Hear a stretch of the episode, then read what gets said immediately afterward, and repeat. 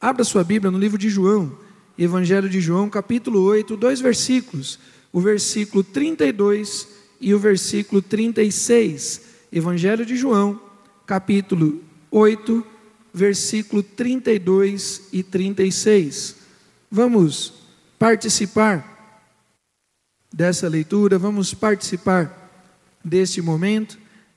Queridos, a gente vai ter a ceia do Senhor daqui a alguns instantes.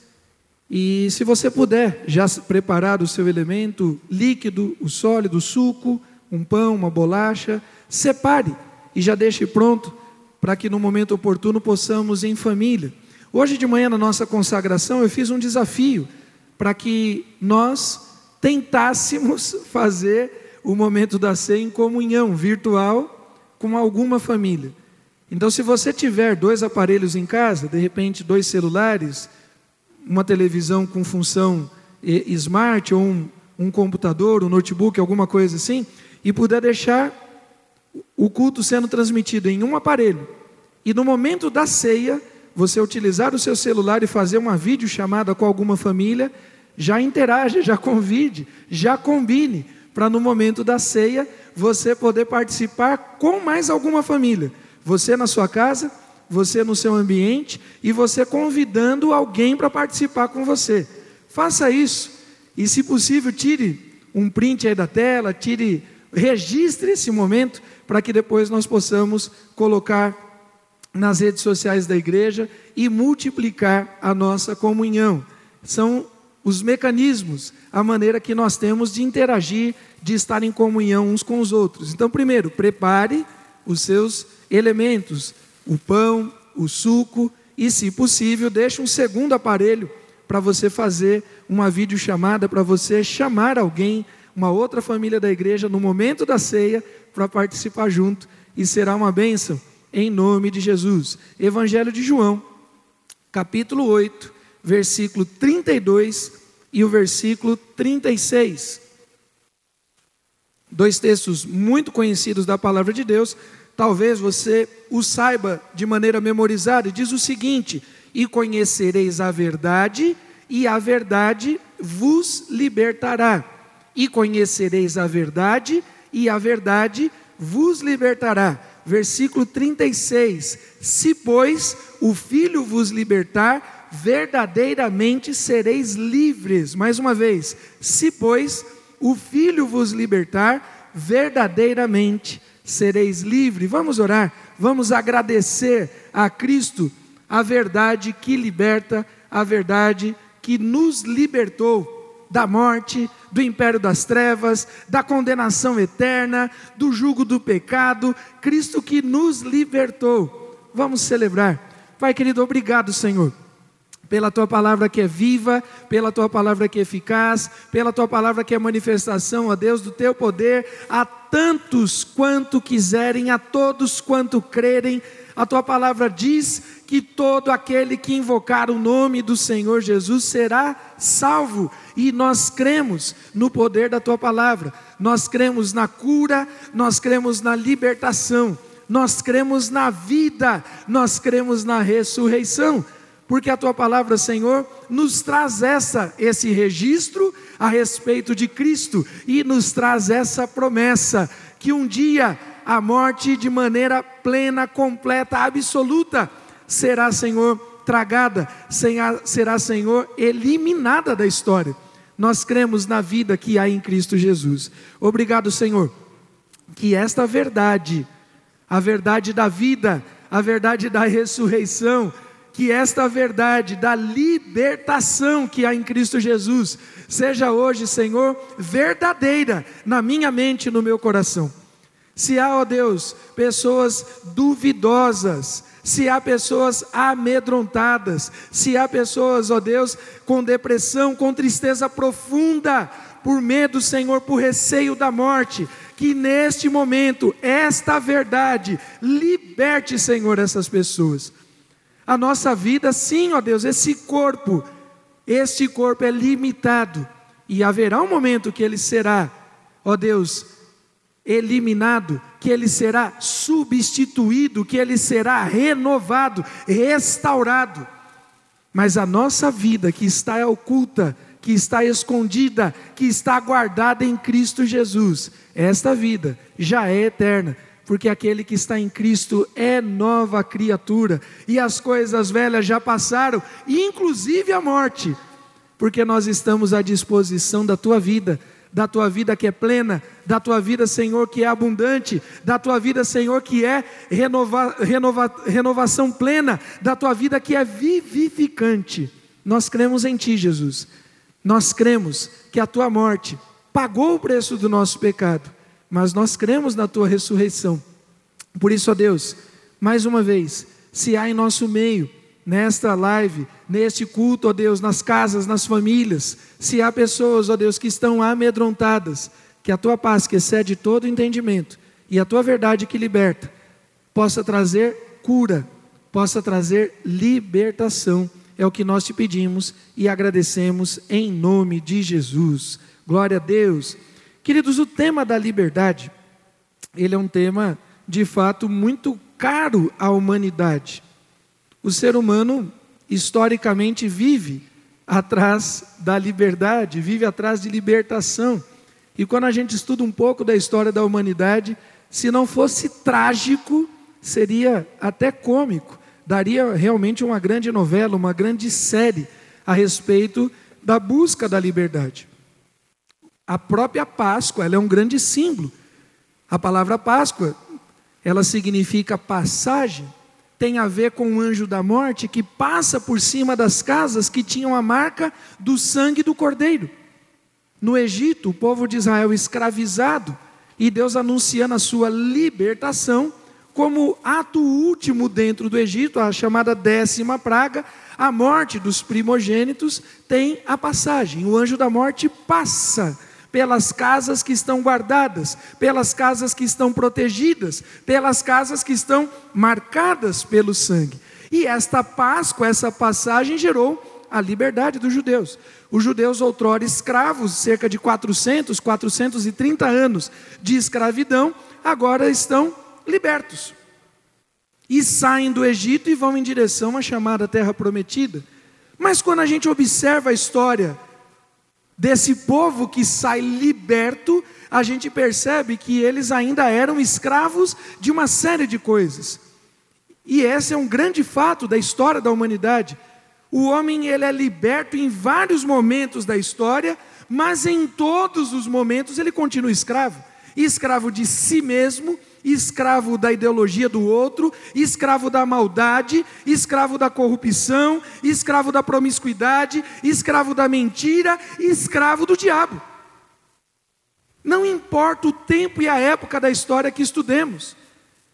E o homem está sempre procurando algum novo herói, procurando algum novo personagem que lhe confira a liberdade, que sirva-lhe de símbolo. Nós temos, por exemplo, nos Estados Unidos, a Estátua da Liberdade, um presente dos franceses em comemoração aos 100 anos da libertação dos americanos na guerra contra os ingleses. E se tornou um símbolo, entre aspas, para as nações de liberdade. Mas quando a gente volta mais ainda na história, em dado momento, achou-se que a liberdade estava no conhecimento, e durante, talvez entre o século 7 e século 6, até o século 4, século 3, três séculos, trezentos e poucos anos, os filósofos, os gregos, buscaram a liberdade humana no conhecimento que estava fora do ser humano. Isso se tornou um grande marco. A filosofia como símbolo de liberdade humana, pensar depois de um tempo, surge o Império Romano, e aí surge uma grande quantidade de leis. É o império que organiza, muitas das leis que temos até hoje, nós herdamos daquela época. E entendia-se que a liberdade estava na correção, na equidade, na justiça das leis. Então a lei liberta as pessoas. Também não funcionou esse negócio. Surge a igreja estatal, a igreja romana e também durante séculos, talvez até milênio. A liberdade estava em pertencer a uma determinada igreja. E quem não estava naquela determinada igreja passava pelo que eles chamavam de uma libertação outra, que era a Santa Inquisição. E aí eram libertos pela fogueira, eram libertos por tantos outros atrocidades. Também não funcionou isso. Chega um momento mágico da história humana. E o ser humano agora se liberta de todas essas coisas transcendentais, de todas essas coisas na cabeça deles irreais. E agora o positivismo iluminista, o cientificismo é que vai nos libertar. E o homem vai ser liberto pela ciência e nós seremos libertos pelo conhecimento tecnológico, científico, e todos esses conhecimentos que ora auxiliam e criam remédios e criam mecanismos que nos auxiliam para uma série de coisas nas nossas vidas, mas também geram bombas, também geram armas, também participam de maneira ativa como instrumentos da maldade, porque a liberdade não acontece fora ela não acontece no circuito externo do ser humano. A verdade que liberta, ela nos liberta por dentro. E essa verdade só pode ser encontrada em Cristo Jesus, o Senhor. Muitos são os personagens, muitos são os símbolos, muitas são as buscas por liberdade, mas jamais o ser humano esteve liberto, a não ser que seja liberto por Cristo Jesus, o Senhor. Queridos, a Páscoa ela trouxe a libertação de Israel da escravidão do Egito para uma vida nova. E nós sabemos que Israel continuou escravo dos seus pecados. E hoje nós celebramos a Páscoa e queremos celebrar a verdadeira libertação, porque temos falsa sensação ou sensações de liberdade. Achamos que estamos livres, mas continuamos aprisionados por onde quer que andemos. Mesmo a tecnologia mais avançada tem nos aprisionado e não nos tornado mais livres. E quando falamos de Páscoa, falamos da verdade que liberta. E a verdade que liberta é e está em Cristo Jesus, o Senhor. Mas, queridos, se somos escravos, do que precisamos ser libertos? Será que você tem coragem de olhar para os seus guilhões, de olhar para as suas correntes que estão travando os seus pulsos, as suas canelas, o seu tornozelo, o seu pescoço? Será que eu tenho coragem? Porque um grande feito do inimigo tem sido cegar. E muitos escravos não veem, não enxergam as próprias correntes e têm a falsa sensação que estão libertos. Mas se conheceremos, se conhecermos a verdade, se conhecermos a Cristo Jesus, nós seremos de fato e verdadeiramente livres. Do que precisamos ser libertos? Pelo menos três itens aqui, para nós participarmos na sequência da ceia, dizem respeito à nossa necessidade de libertação. Pode passar mais um, pode passar outro. Aí tem um texto que nós lemos, pode passar mais um. Queridos, nós precisamos ser libertos das trevas. E Cristo Jesus, quando morreu na cruz, quando a chamada morte vicária, morte substitutiva, a morte expiatória, quando Jesus paga o preço, ele nos liberta das trevas. Ele nos libertou do império das trevas e nos transportou para o reino do Filho do seu amor. Aquele que está em Cristo, como já citei na oração, é nova criatura. Se o Filho vos libertar, verdadeiramente seremos livres. Quem está em Cristo Jesus não sofre mais o domínio do reino das trevas, mas existe um domínio. O texto de Colossenses fala a respeito de um império. Existe o império das trevas, existe o reino do Filho de Deus, existe o reino de amor, existe o reino de graça. Se existe um reino, é porque temos um rei. Cristo Jesus, Rei dos Reis e Senhor dos Senhores, nos libertou. Mas o texto diz que ele nos libertou de um império, o império das trevas. Sim, querido, existe um império. Nós Temos no texto de Efésios capítulo 6 que a nossa luta não é contra carne nem sangue, mas contra principados, potestades, contra os dominadores deste mundo tenebroso, contra as forças espirituais que agem na região ou nas regiões celestes. Existe uma força, existe um império, não se compara ao reino de Cristo. Não se compara ao reino de Cristo. Às vezes a gente fala de reino de Cristo império das trevas, e equivocadamente na minha cabeça ou na sua, na cabeça de alguém distraído, parece que existe um, uma luta entre iguais. Não! O nosso Deus, Ele é infinitamente maior daquilo que nós pensamos, imaginamos e conhecemos. Em contrapartida, o diabo e o seu reino de trevas é infinitamente menor do que o que o diabo vende, do que ele se apresenta, porque ele engana, ele trabalha com sedução, com mentiras. E às vezes nós achamos que o império das trevas é uma coisa gigantesca e não é, porque na cruz o sangue de Jesus nos trouxe vitória e nós fomos transportados. Ele nos libertou e nos transportou para o reino do Filho do seu amor. Mas, querido, existe um, um reino, um império das trevas, existe um príncipe deste século, existem os espíritos malignos, existem os dominadores de mente deste mundo tenebroso, existem os agentes das trevas. Por isso que nós precisamos do escudo da fé para nos proteger dos dados que lançam contra a nossa mente, contra o nosso coração, dados inflamados do inimigo. Queridos, Existe um reino, existe um sistema, e esse sistema tem escravizado pessoas. Nós vivemos num mundo que jaz no maligno. Nós vivemos num mundo caído. Aquele mundo que é declarado em Gênesis 1:31, eis que viu Deus tudo quanto tinha feito, eis que tudo era muito bom. Este mundo teve uma interrupção, esse mundo teve um hiato. A criação de Deus que é perfeita, a criação de Deus que é boa e agradável, ela está vivendo um delay, ela está vivendo um stand-by, um hiato. Haverá um momento que haverá uma nova declaração, e Apocalipse declara isso: Eis que faço novas todas as coisas.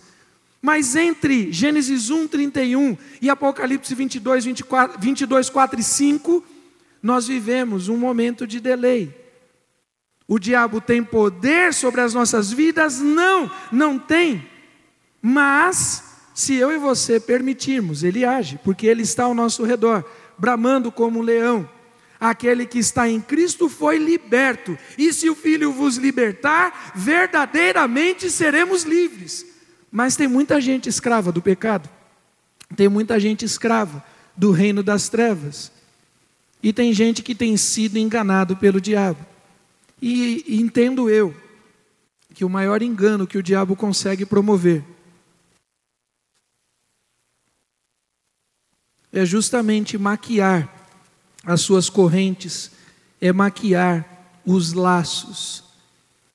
E você acha que está em liberdade, porque afinal de contas, quem paga o seu vício é você. O que, que a igreja tem a ver? O que, que o pastor tem a ver? O que, que os irmãos têm a ver? Com a sua bebida de final de semana, com o seu cigarro, com a maconha, com a heroína? O que, que as pessoas têm a ver? Afinal de contas, você paga com o seu dinheiro, você é livre. Afinal de contas, você para quando você quiser, não é isso? Não parou até hoje porque você não quis. Porque se você quisesse parar com a promiscuidade, você pararia. Se você quisesse parar com a pornografia, você pararia. Se você quisesse parar com esse ou com aquele hábito ruim, você pararia. Mas você acha que você é livre. E todos os outros são escravos da religião, da moralidade, da falsa moralidade dos cristãos. Livre é você, que tem lábios impuros, que vive falando palavrão, que vive em pornografia na internet. Os outros são hipócritas, você que é livre, não é isso?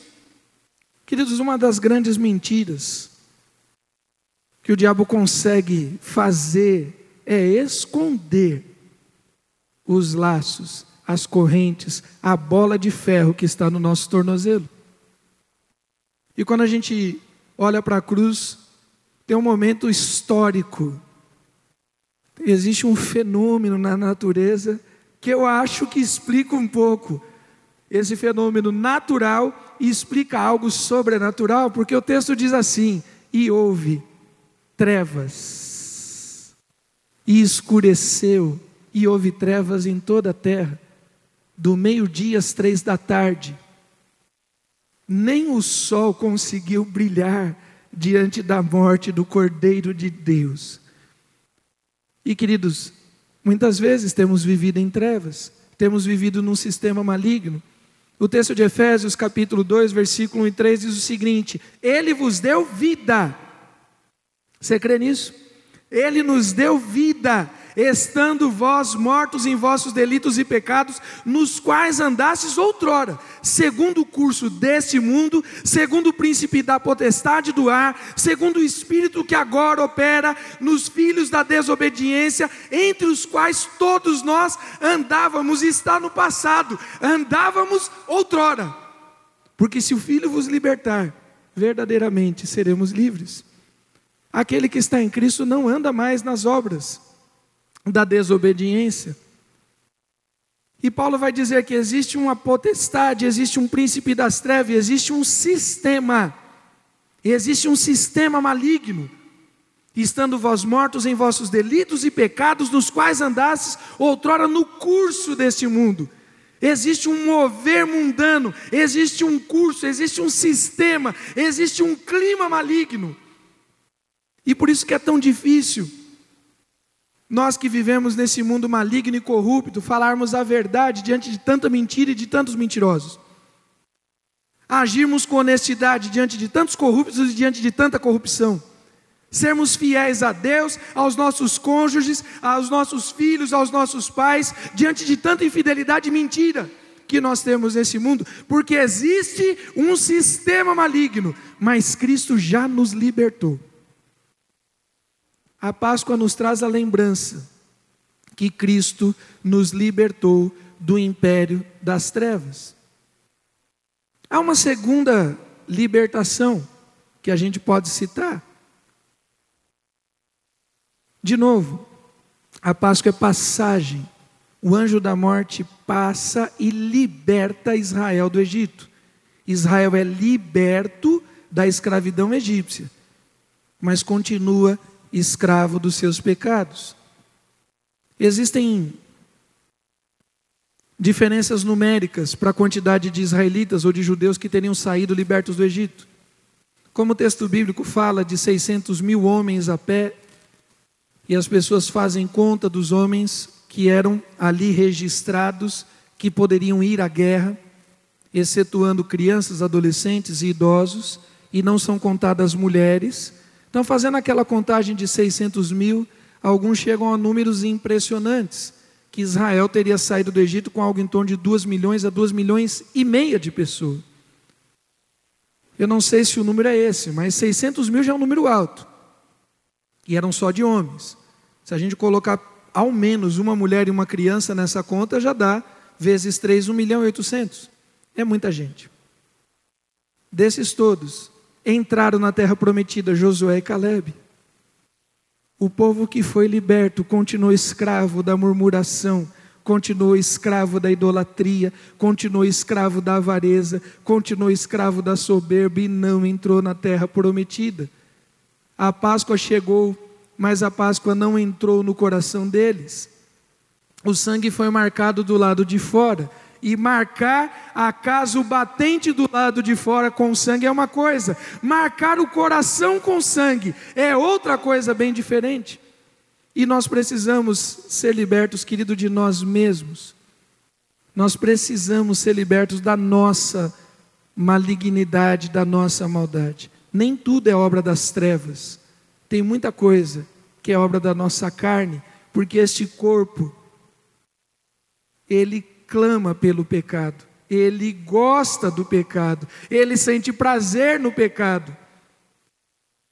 E muita gente não consegue vencer a chamada batalha espiritual, porque ainda não venceu nem a batalha carnal. nós precisamos ser libertos de nós mesmos, querido, nós precisamos ser libertos da nossa carne. E o texto de Romanos 7,18 diz o seguinte: Porque eu sei que em mim, isto é, na minha carne, não habita bem nenhum. Eu sei, disse Paulo. Paulo olhando para dentro de si mesmo. Quando a gente vai até a ceia do Senhor, a gente examina a nós mesmos. E Paulo está dizendo: eu sei que o outro é mentiroso, eu sei que o outro é corrupto. Não, Paulo está dizendo assim: eu sei de mim mesmo. Eu olhando para mim, eu sei do meu pecado, da minha maldade, pois o querer o bem está em mim. Paulo era uma nova criatura. Não, porém, eu efetuá-lo, porque não faço o bem que prefiro, mas o mal que não quero. Esse, esse eu faço. Queridos, na cruz Cristo nos libertou do império das trevas, mas Cristo também nos libertou da nossa malignidade, da nossa carnalidade. Nós fomos libertos de nós mesmos. Queridos, isso é muito importante que você entenda. Conhecereis a verdade e a verdade vos libertará. É muito importante que você entenda isso. Porque existe uma mentira do diabo, utilizando um texto bíblico, o diabo é o maior teólogo de todos os tempos da história. É aquele que mais conhece a Bíblia e melhor distorce ela. É o que mais conhece, é o que melhor distorce a Bíblia. Ele é muito competente nisso. E usando um texto perdido fora do seu contexto, quando Jesus declara aos seus discípulos que deveriam jejuar, que deveriam orar, que deveriam vigiar e estar prontos, porque a carne é fraca, mas o espírito estaria preparado dentro daquele contexto, antes da ação de Atos 2, antes da ação do Espírito Santo de Deus. Jesus fala com seus discípulos. E pegando este texto, a gente utiliza como pretexto da nossa carnalidade, da nossa sem vergonhice, da nossa canalice, da nossa fraqueza, para vivermos uma vida constantemente em pecado, mesmo dentro do Evangelho, mesmo dentro da igreja, mesmo participando da ceia do Senhor. Afinal de contas, a carne é fraca. Põe para mim, por gentileza, 1 Coríntios 10, versículo 13. Olha o que diz esse texto, para os irmãos aí acompanharem. 1 Coríntios 10, versículo 13. Não vos sobreveio tentação que não fosse humana. Não vos sobreveio tentação que não fosse humana. Você está sendo tentado por quem? Algum marciano? É algum ser vivo de Júpiter, Saturno, Netuno, da Lua? Da onde vêm as nossas guerras? Tiago vai dizer: nós não somos tentados de Deus, nós somos tentados por causa das nossas paixões malignas. A nossa avareza, a nossa vaidade, a nossa promiscuidade, aquilo que está intrínseco, aquilo que está entranhado em nós e que nós não queremos largar. Não vos sobreveio tentação que não fosse humana, mas Deus é fiel e não permitirá que sejais tentado além das vossas forças. Então não existe tentação que derrube um crente, a não ser que ele não queira. Porque Deus dá duas alternativas. Deus é fiel e não permitirá que sejais tentados além das vossas forças. Pelo contrário, juntamente com a tentação, vos proverá livramento, de sorte que possais suportar. Ou Deus abre uma porta de escape para que você não caia na tentação. Ou Deus vai te dar força suficiente para que você possa suportar aquele contexto. Mas muitas vezes o escape é aberto e você não quer sair pelo escape. Você quer continuar no contexto da tentação. A Páscoa nos lembra que a morte de Jesus nos dá vida nova em Cristo Jesus e já não somos mais escravos do pecado, mas estamos libertos em Cristo Jesus. Não existe tentação que não seja humana. Algumas tentações nós teremos que fugir. Paulo fala a Timóteo: fugir das paixões da mocidade. Um exemplo clássico que a gente sempre utiliza: José do Egito fugiu da tentação sexual de Potifar. O que tem, querido, escravizado você? É a fofoca? O que tem escravizado você? É a promiscuidade? O que tem escravizado você? É o consumo, a compra exacerbada, desnecessária, inútil. O que tem escravizado você? A soberba, é a vaidade. Cristo nos libertou de todas essas coisas. E Ele nos fez nele nova criatura. Não estamos debaixo do jugo do pecado. Nós somos libertos em Cristo Jesus. O salário do pecado é a morte, mas o dom gratuito em Cristo Jesus é a vida eterna. Nós fomos libertos da nossa humanidade caída, nós fomos libertos da nossa humanidade antagônica, inimiga de Deus. Nós fomos libertos. Se você tem lutado contra alguma tentação e vez por outra você tem repetidamente caído nela, e você tem ouvido uma voz que você não pode, que você não consegue, isso é mentira do diabo. Conhecereis a verdade, e a verdade vos libertará. Se, pois, o Filho vos libertar, verdadeiramente sereis livre. Você já foi liberto do pecado. Aquela corrente, aquela bola que estava no seu tornozelo, no seu pescoço, nos seus pulsos, Cristo já libertou. A Páscoa nos faz lembrar que o sangue de Jesus nos faz nova criaturas. E por fim, a última liberdade, a última libertação de hoje. Porque, querido, a morte de Cristo é um pacote completo. Vem santificação, vem justificação, vem regeneração, é um pacote completo. Vem Espírito Santo de Deus, vem novo nome no livro da vida, é um pacote completo. Vem dons espirituais.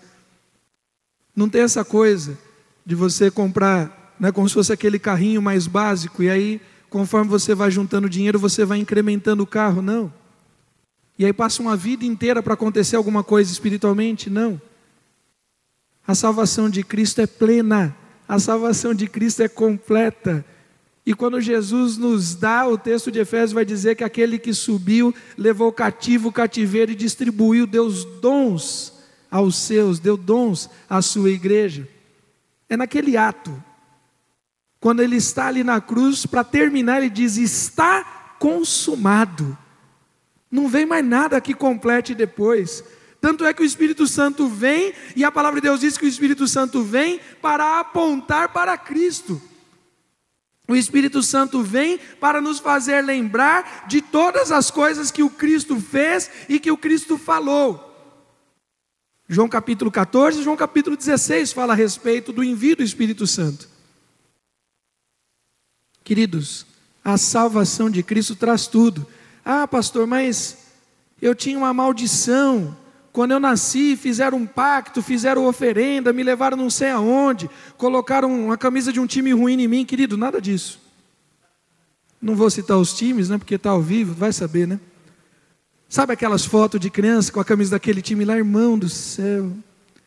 E aí tem gente que cresce traumatizado, né? Ah, eu preciso fazer uma campanha de libertação. Não! Conhecereis a verdade, e a verdade vos libertará. Se o Filho vos libertar, verdadeiramente sereis livres. Não tem essa de maldição. Ah, meu pai, meu avô, não sei quem, não sei onde, não sei quando, fez isso, fez aquilo. O sangue de Cristo já nos libertou. O Chico cantou uma música aqui fantástica, a chamada Via Dolorosa, apesar que ele misturou a letra de três músicas. Não sei se os irmãos repararam, né? Ele misturou a letra de três músicas, mas ficou bom, ficou uma versão bacana, Chico, dá para fazer um, um poporri da hora. Mas na Via Dolorosa, o castigo que nos traz a paz estava sobre ele, e pelas suas, cada passo de Jesus, pelas suas pisaduras, fomos sarados. Não sobrou nada, querido, do inferno, não sobrou nada da nossa humanidade caída, se é que nós de fato assumimos a vida nova em Cristo Jesus. Essas coisas vos escrevo, disse João em 1 João capítulo 2, para que não pecais. Mas se alguém pecar, tipo assim, um acidente, vai que aconteça. Mas se alguém pecar, temos um advogado junto ao Pai, Jesus o justo. Ele é a propicia, propiciação pelos nossos pecados, e não apenas pelos nossos, mas pelo mundo inteiro. Cristo já pagou, Cristo já nos libertou, e se o Filho vos libertar, verdadeiramente sereis livres. Mas, pastor, eu não preciso ir no monte, eu não preciso a, a, a Meca, eu não preciso ir a Aparecida, eu não preciso ir a Jerusalém, eu não preciso ir na igreja, eu não preciso. Não, querido, você precisa aceitar Jesus. Se o Filho vos libertar, verdadeiramente sereis livres. Mas uma última libertação, eu acho que de todas que eu falei, talvez essa ela seja mais urgente que eu e você entendamos hoje, para que sejamos libertos. A gente está vivendo um, um, momento de pandemia e o medo da morte tem batido as nossas portas. E nós temos recebido notícias entre diária a semanal. Nós temos um grupo de intercessores na igreja que, através do WhatsApp, trocam ali as mensagens de intercessão. Ali não tem bom dia, não tem boa tarde, não tem meme, não tem brincadeira. É um grupo de intercessão. E às vezes a gente sai até atordoado daquele grupo, de tanta notícia, de tanta luta, de tanto aperto, de tanta doença, de tanta morte. E nós precisamos lembrar, querido, que nós fomos libertos do império da morte, tragada foi a morte pela vida. Cristo já venceu a morte. E o texto de 1 Coríntios 15, 54 e 57 diz: Tragada foi a morte pela vitória. Onde está a morte? Eu acho interessante o humor que nós temos na Bíblia. Às vezes eu acho que a gente brinca até demais, né? Eu tento às vezes me controlar. Mas a Bíblia também é um livro carregado de bom humor. A gente vê Elias tirando um sarro dos falsos profetas questionando eles se o Deus deles não estava ocupado, não estava no banheiro, tinha ido viajar, estava fazendo qualquer outra coisa, porque durante seis horas eles oraram, se mutilaram e não houve resposta. E nós vemos aqui também um certo humor, porque Paulo, quando escreve esse texto, Paulo estava vivo, Paulo não tinha morrido, não é um espírito que volta falando, Paulo sabia Paulo sabia qual seria o fim da sua caminhada, porque Deus já havia revelado isso a ele. Quando você pega as cartas chamadas, as cartas paulinas, as cartas da prisão, Paulo escrevendo na igreja de Éfeso, de Filipenses, de Colossenses, você pega o texto de Paulo a Timóteo, Paulo dizendo assim: combati, no passado, combati o bom combate, encerrei no passado a carreira, guardei a fé. Paulo se via vitorioso ainda em vida. Desde agora a coroa da justiça me está reservada, e não somente a mim, mas a todos quanto amarem a vinda do Senhor. Em Filipenses capítulo 1, Paulo está em dúvida se ele continua vivo entre os homens ou se ele parte com Cristo. Eu não sei o que escolher, estar em Cristo é incomparavelmente melhor. Mas se estando aqui com os irmãos eu produzo algum fruto, eu não sei o que eu faço. Paulo não tinha medo da morte. Isso não quer dizer que a gente brinque com a morte. Isso não quer dizer que nós vamos desrespeitar protocolos de higiene. Isso não quer dizer que nós vamos colocar a nossa vida em risco. Isso não é fé, isso é idiotice. Ter fé é uma coisa, ser idiota é outra. Não havia, querido, na época dos martírios, não havia fila na porta de crentes se entregando ao Império Romano para ser martirizado. Nós precisamos cuidar da nossa vida, mas nós não temos medo à morte. Tragada foi a morte pela vitória. Onde está? Olha a pergunta, olha aqui o, o humor. Onde está a morte, a tua vitória? Onde está? Você está me esperando? Você vai me levar? Você vai me levar para onde, morte? Eu sei em quem tenho crido, estou bem certo que Ele é poderoso para guardar o meu tesouro até aquele dia. Você vai me levar para onde, morte? Eu sei em quem tenho crido, eu sei para onde eu vou. Paulo tira, entre aspas, um sarro da morte, porque o maior medo daquele que vai morrer é porque ele não sabe o que vai acontecer adiante, ele não sabe o que vem depois, ele não sabe para onde ele vai, e o crente liberto em Cristo Jesus, ele não tem esse medo, porque nós sabemos para onde vamos, porque ainda que andássemos pelo vale da sombra da morte, não temeríamos mal algum porque não apenas sabemos para onde vamos, mas sabemos quem vai nos levar.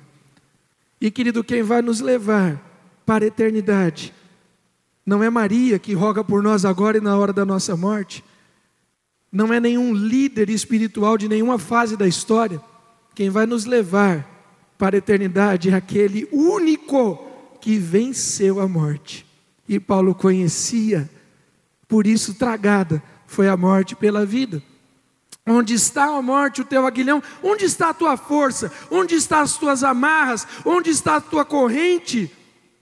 Acabou. Na vida do cristão acabou.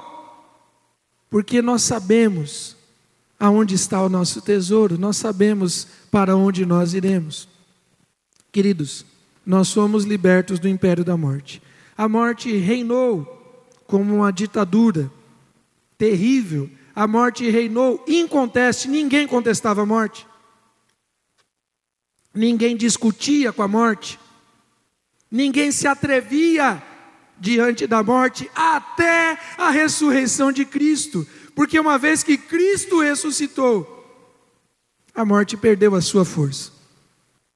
A morte reina de Adão até Cristo, mas aqueles que viram Cristo pela fé antes Aqueles que viram Cristo pela fé antes já não temiam a morte. Davi, no Salmo 23, ainda que andasse pelo vale da sombra da morte, não temeria. E nós não tememos. Nos entristecemos sim, choramos sim, temor não. Temor não.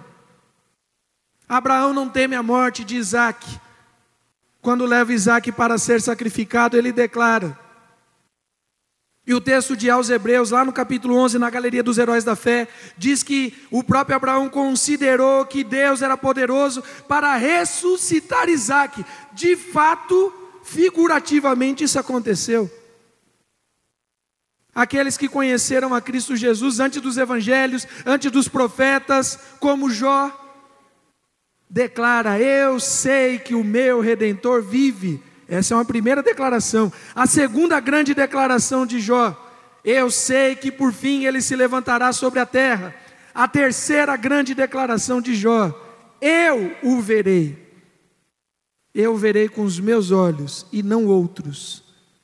Jó tinha certeza que se morresse diante daquela tragédia, ele veria o Rei dos Reis e o Senhor dos Senhores. Querido, nós somos libertos das trevas, nós somos libertos da carnalidade, da mundanidade, nós somos libertos do poder da morte.